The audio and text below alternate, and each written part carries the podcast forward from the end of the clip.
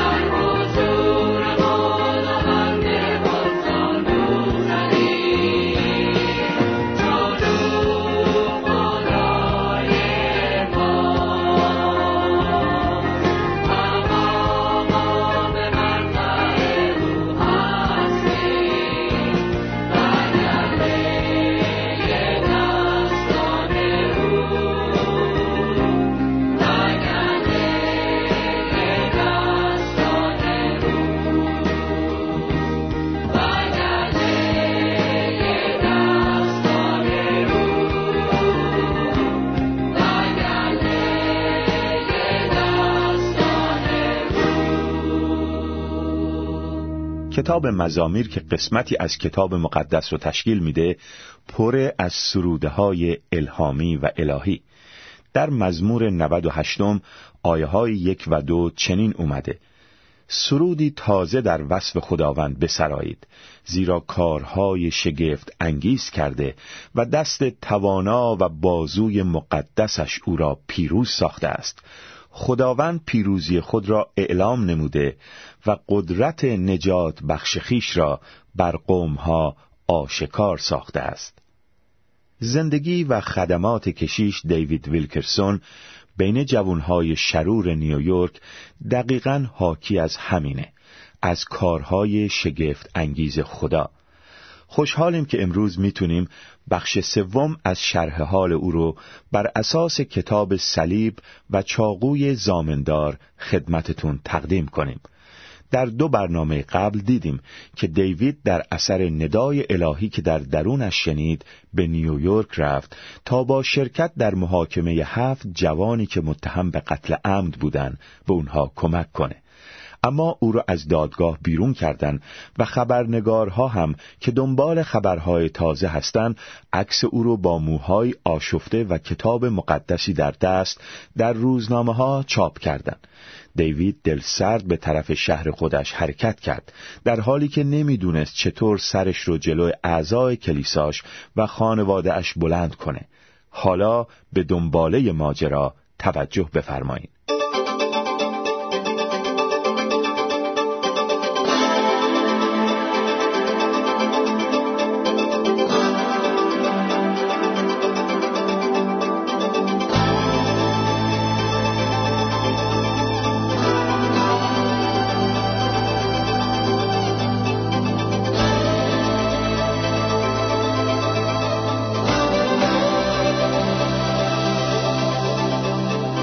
صلیب و چاقوی زامندار. بخش سوم به نیویورک برگرد.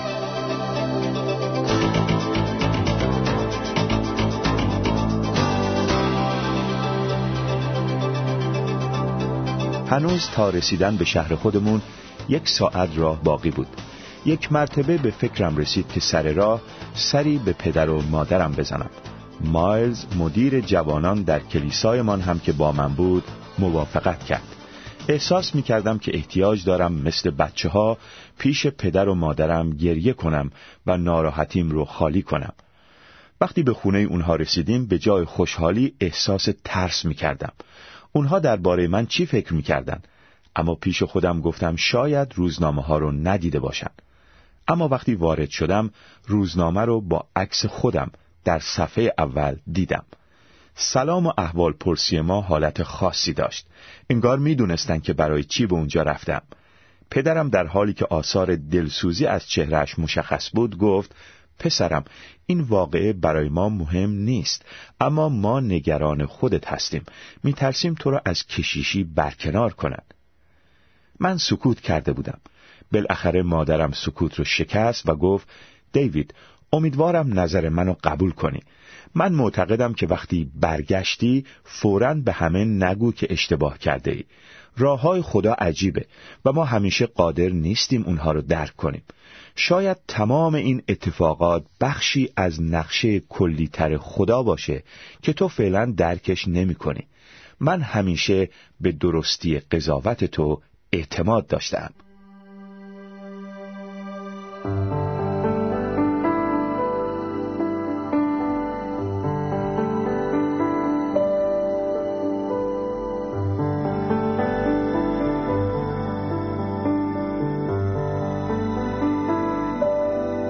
وقتی به خونه برمیگشتم حرف مادرم فکرم رو مشغول کرده بود. بالاخره به شهر خودمون رسیدیم. مایلز رو جلوی خونشون پیاده کردم و به طرف خونه خودمون حرکت کردم. از خجالت خیلی آهسته از ماشین پیاده شدم و به طرف خونه رفتم. سعی می کردم توجه کسی رو جلب نکنم. وقتی همسرم گوئن منو دید خیلی گرم ازم استقبال کرد و گفت بیچاره دیوید عزیزم. ماجرا رو مفصل برای گوئن تعریف کردم. نظر مادرم رو هم بهش گفتم. گوئن گفت که مقامات شهر و مردم مرتب تلفن می‌کنن و بد و بیراه میگن و باید کاری کرد. همینطور هم بود. از وقتی رسیدم تلفن مرتب زنگ می‌زد. مردم اظهار نظرهای مختلفی می‌کردن. کشیشی زنگ زد و گفت که این ماجرا باعث آبروریزی شده. یکی از مقامات شهر نظرش این بود که کار من باعث شده که شهر کوچیک ما همه جا شناخته بشه. مشکلتر از همه ملاقات با اعضای کلیسام فردای اون روز در جلسه یک شنبه بود. در جلسه همه معدب و ساکت نشسته بودند. سعی کردم موضوع رو به طرزی منطقی براشون توضیح بدم. گفتم که شاید خدا می‌خواسته از این طریق منو فروتن بکنه و درسی بهم به بده.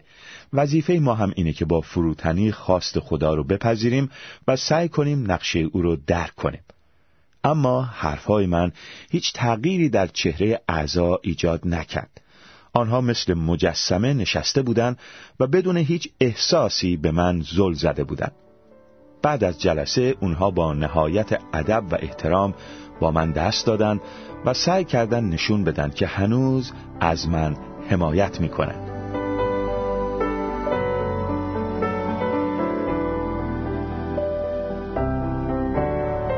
شب شد و برای دعا به دفترم رفتم. سعی کردم فکرم رو روی دعا متمرکز کنم.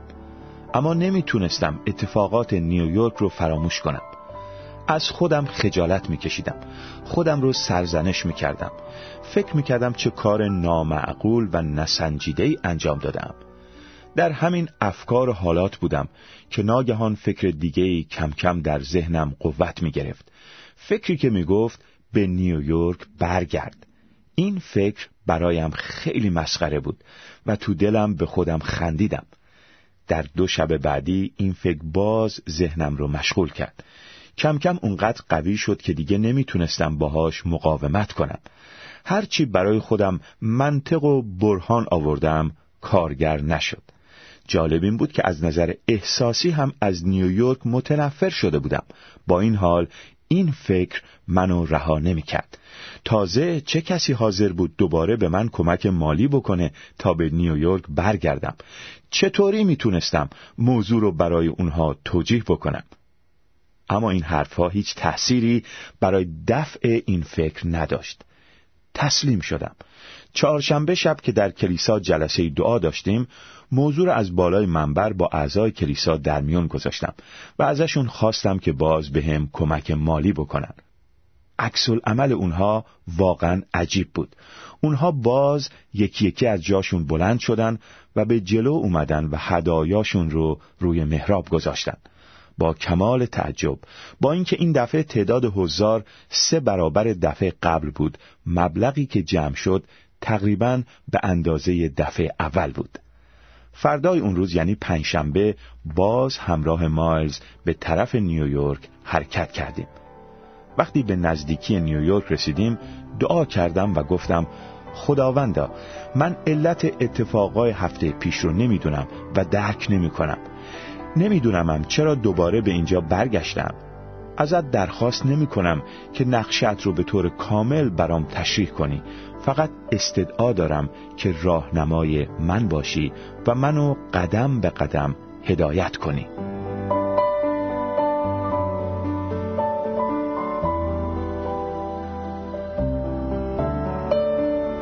وارد نیویورک شدیم. درست از همون خیابونهای هفته پیش رد می شدیم توی یکی از خیابونهای کثیف و فقیرنشین شهر یک مرتبه این احساس عجیب به هم دست داد که باید از ماشین پیاده بشم. از مایل خواستم که ماشین رو جایی پارک کنه. وقتی پارک کرد بهش گفتم تو توی ماشین بمون من چند دقیقه بعد برمیگردم. خودم هم نمی‌دونم دنبال چی میگردم. از ماشین پیاده شدم و بی هدف شروع کردم به قدم زدن توی خیابون. هنوز مسافت زیادی نرفته بودم که یه مرتبه شنیدم کسی اسمم رو صدا می‌کنه. بر نگشتم فکر کردم کسی دوستش رو که با من هم اسم صدا می‌زنه. این بار صدا گفت آقای کشیش دیوید. با کمال تعجب برگشتم و دیدم که هفت تا جوون 16 17 ساله سیگار به لب با لباس جین به دیوار تکیه دادن. از سر و وضعشون معلوم بود که جزو جوونهای شرور شهرن. روی دیوار درست بالای سرشون تابلوی از طرف پلیس نصب شده بود که روش نوشته بود توقف افراد ممنوع. یکیشون با حالت مخصوص جوونهای ولگرد و شرور به طرفم اومد. بدون اینکه سیگار رو از دهنش در بیاره با لبخند گفت آره خودشه. تو همون کشیشی هستی که از دادگاه بیرونش کردن. با تعجب گفتم درسته از کجا فهمیدین؟ جستی به خودش گرفت و گفت حسابی معروف شدی کشیش جون. عکس تو همه روزنامه ها هست. قیافت طوریه که میشه زود شناختت. اسمش رو پرسیدم. گفت اسمش تامیه و سردسته اون باند چند نفریه. بعد برگشت و به بقیه گفت هی بچه ها این همون کشیشیه که پلیس از دادگاه انداختش بیرون. آدم باحالیه. اونها با شنیدن این یکی یکی جلو اومدن و حالت دوستانه تری به خودشون گرفتن. فقط یکیشون کنار دیوار مونده بود. داشت با چاقوش روی تابلوی پلیس حرف زننده می نوشت تامی ازم پرسید کشیش جون چرا رفته بودی جلسه دادگاه؟ گفتم که دلم می‌خواد به اون جوونها کمک کنم و در این مورد کمی توضیح دادم. با شنیدن این جلوتر اومدن. انگار که ترسشون ریخته باشه. یکی دو نفرشون زیر لب می‌گفتن بابا این آقا کشیش که از خودمونه. پرسیدم منظورتون چیه که از خودتونم؟ طرز استدلال اونها خیلی ساده بود. پلیس با اونها بد بود با منم بد بود. پس من و اونها تو یه جبهه بودیم. اونها من از خودشون به حساب می آوردن صحنه دادگاه دستگیری هم تفتیش بدنی عکس هایی که ازم در این حالت ها گرفته بودن همه در یک لحظه از نظرم گذشت. اتفاقایی که تا حالا باعث خجالتم بود حالا می‌رفت که تفسیر تازه‌ای پیدا کنه. احساس کردم دارم کم کم نقشه خدا رو درک می‌کنم. تو همین فکرها بودم که دیدم جوونی که تا اون موقع پای تابلو ایستاده بود جلوم ایستاده. با حالتی مسخره گفت هه آقای کشیش دیوید. بقیه یه قدم عقب رفتن. چاقوی زامندارش باز بود. اون رو به طرفم دراز کرد و روی دگمه های پیرهنم حرکت داد.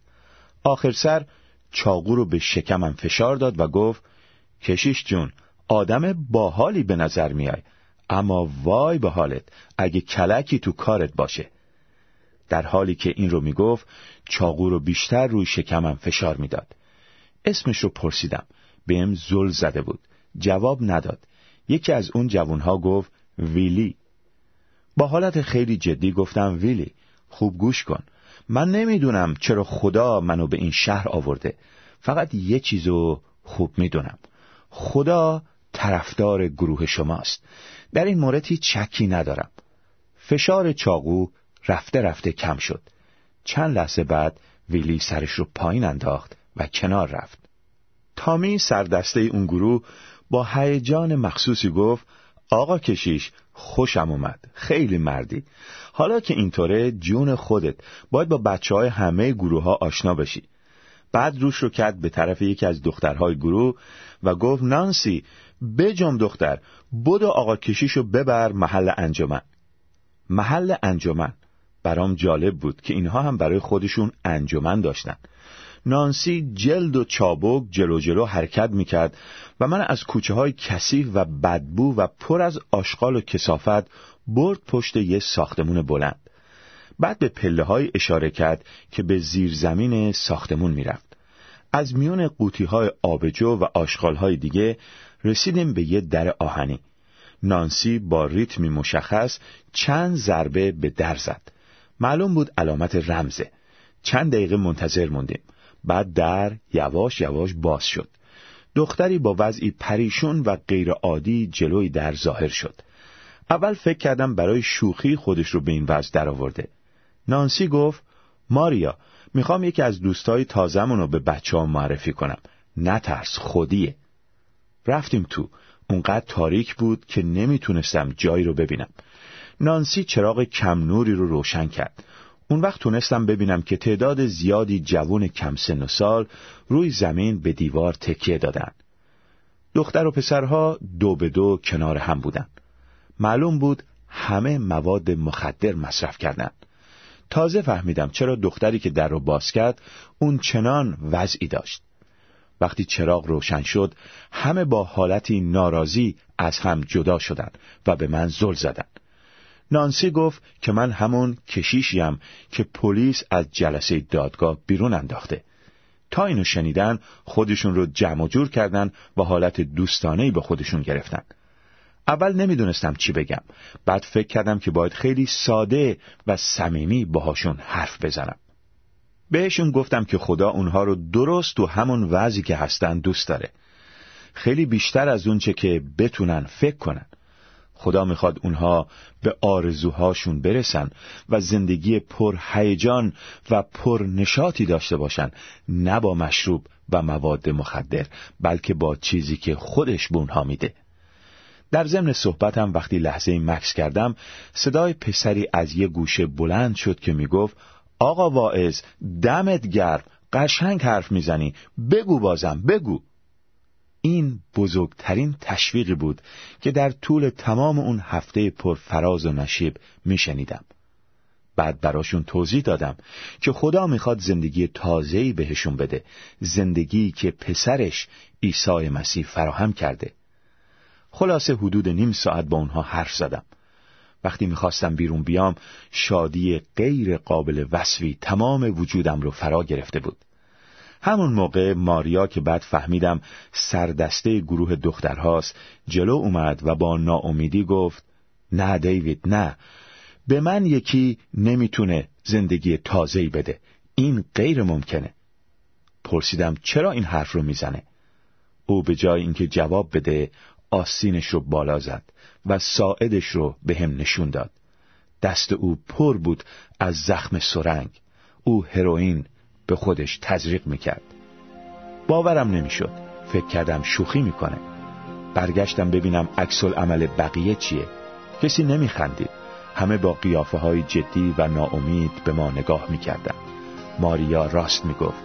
طبق گفته پلیس و پزشکا برای اینجور معتادها هیچ امیدی وجود نداشت.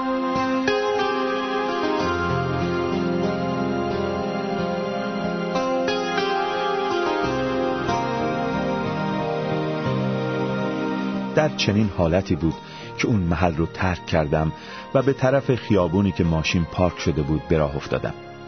وقتی به ماشین رسیدم مایلز از دیدنم خیلی خوشحال شد و گفت خدا رو شک اومدی. حسابی نگران شده بودم. می ترسیدم بلایی سرت اومده باشه. وقتی براش تعریف کردم که چطور ظرف کمتر از نیم ساعت با دو گروه از جوانهای بزهکار آشنا شده ام نمی‌تونست باور کنه. بعد در حالی که لبخندی بر لبش نقش بسته بود به فکر فرو رفت و گفت فکرش رو بکن دیوید. اگر اون روز از دادگاه بیرونت نمی کردن و عکست رو تو روزنامه ها چاپ نمی کردن امکان نداشت بتونی با این دسته ها آشنا بشی. بله حق با مایز بود.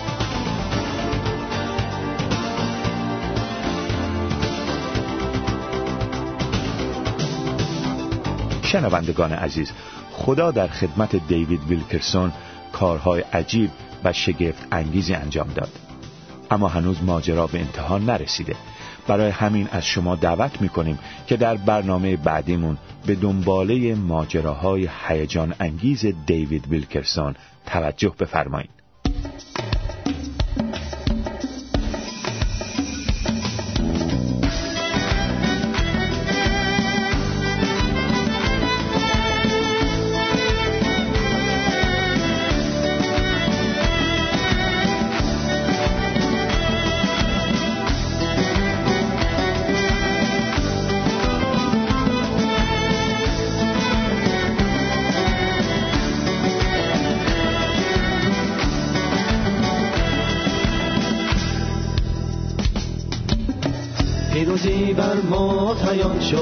قیام کرد ایسا زگور اشا کردی پاک چهره. شکست تاریکی زنور غم و حسرت وشت و شادی.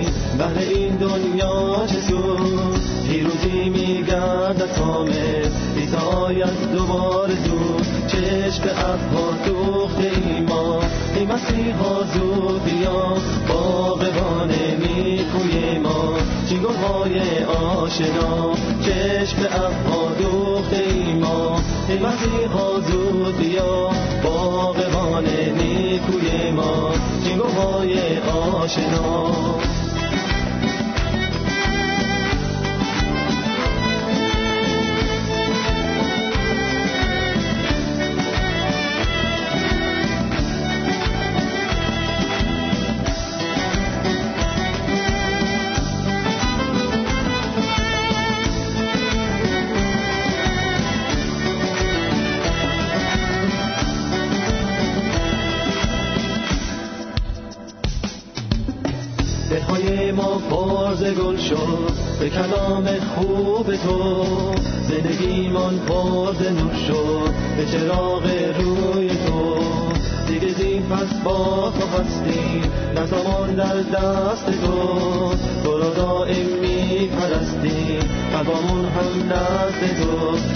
چشم ابها دوخته ایما ای مسیحا زود بیا باغبان نیکوی ما. چینگوه های آشنا چشم ابها دوخته ایما ای مسیحا زود بیا باغبان نیکوی ما. چینگوه های آشنا چشم ابها دوخته ایما ای مسیحا زود بیا باغبان نیکوی ما. چینگوه های آشنا.